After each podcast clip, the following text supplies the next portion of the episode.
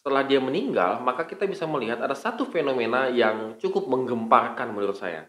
Yaitu ada mayat yang terkena tulang-tulangnya Elia, lalu bisa hidup kembali dan bangkit kembali.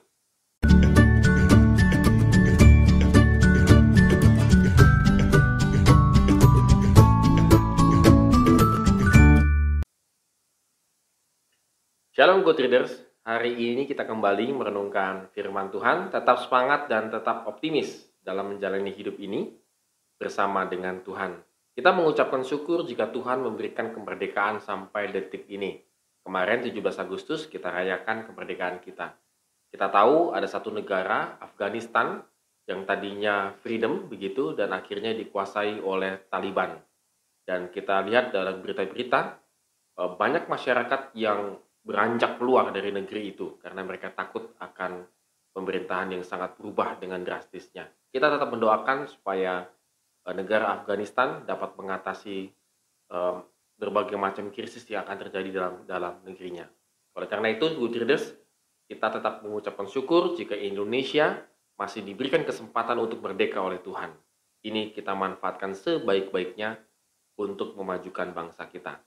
Dan hari ini kita akan kembali merenungkan firman Tuhan di dua Raja-Raja pasal 13 ayat 14 sampai dengan yang ke-25.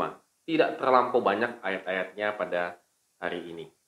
Nah, kalau kita melihat di sini, ini adalah bagian akhir dari hidupnya Elisa. Memang sih eh, terkesan diselipkan ya di antara para raja Yehuda dan Israel. Pelayanannya Elisa, kalau kita bisa lihat sedikit ke belakang, dilihat dari dimulai dari dua raja-raja pasal 2 ayat 1 sampai dengan yang ke-18 ia menggantikan uh, Elia pada waktu itu. Dan Elisa boleh dikatakan dia dikenal sebagai nabi yang menubuatkan jalan politiknya orang-orang Israel, negara Israel. Dan di sini pun Elisa menjelang akhir hidupnya masih tetap menubuatkan tindakan Allah yang akan menolong Raja Yoas dari penindasan Raja Aram. Ini kita bisa uh, lihat di 2 Raja-Raja 13 ayat 15 sampai dengan 18. Di akhir hidupnya, Elisa tidak menolak kedatangan Yoas meskipun ia tahu Yoas tidak takut Tuhan. Justru ia bernubuat supaya Yoas itu berpaling dari Tuhan. Itulah sebabnya tindakan Yoas yang melakukan petunjuk Elisa dengan setengah hati membuatnya menjadi gelisah. Jadi kebayang ya sudah nubuatan kemenangan, tapi karena Yoasnya cuma satu dua tiga nembakin panahnya itu nggak nggak nggak ini ya nggak ya nggak tahu ya mungkin nggak nggak semangat gitu ya. Jadinya nubuatannya itu ya setengah-setengah kira-kira demikian.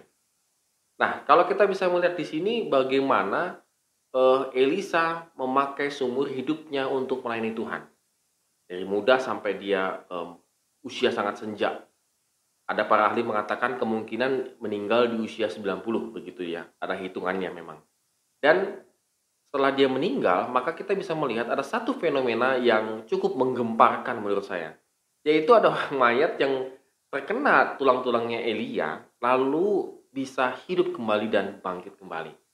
Nah, ini apa nih? Apakah menjadi sebuah apa kalau kita bilang menjadi sebuah uh, kayak petuah begitu ya ataupun jadi kayak magic gitu bukan bukan demikian jadi mayatnya Elisa ya tetap menjadi mayatnya Elisa begitu ya Artinya tidak jadi disembah-sembah, didatangin kuburan yang mana dan segala macam. Bukan itu. Bukan itu tujuannya. Tujuannya itu adalah memperlihatkan walaupun Elisa hamba Tuhan ini meninggal, mati, tetapi kuasanya asal daripada kuasa Elisa itu tidak pernah mati. Yaitu kuasanya dari Tuhan itu sendiri. Itu tidak pernah mati. Bahkan mampu menghidupkan orang yang sudah mati. Jadi kematiannya bisa menghidupkan kematian orang yang lain. Di sini Tuhan ingin menunjukkan betapa hebatnya kekuasaannya dia, betapa hebatnya kuasanya dia. Seharusnya semua raja, semua bangsa Israel maupun Yehuda mendengar fenomena ini bertobat kembali kepada Tuhan. Sehingga mereka bisa melihat siapa di balik kehidupan Elisa, yaitu Tuhan sendiri.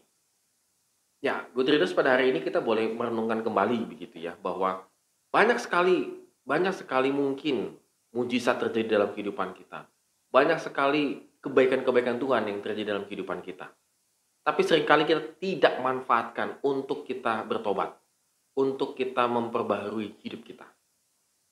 Kita hanya bisa menyaksikan sebuah fenomena, mujizat terjadi, apalagi nubuatan kek dan segala macam itu, kita hanya bisa menyaksikan. Tapi tidak kita pakai momentum itu untuk melakukan perubahan dalam hidup kita. Mari kita renungkan pada hari ini. Ada begitu banyak momentum yang Tuhan pakai dalam kehidupan kita supaya kita berubah. Tetapi kita jujur akui, kadang-kadang momentum itu kita lewatkan ataupun kita iakan tapi lalu kita lupakan. Oleh karena itu pada hari ini mari kita renungkan firman Tuhan supaya hidup kita tetap selalu diperbaharui oleh Tuhan Yesus. Terima kasih untuk menonton video ini. Have a nice day dan bless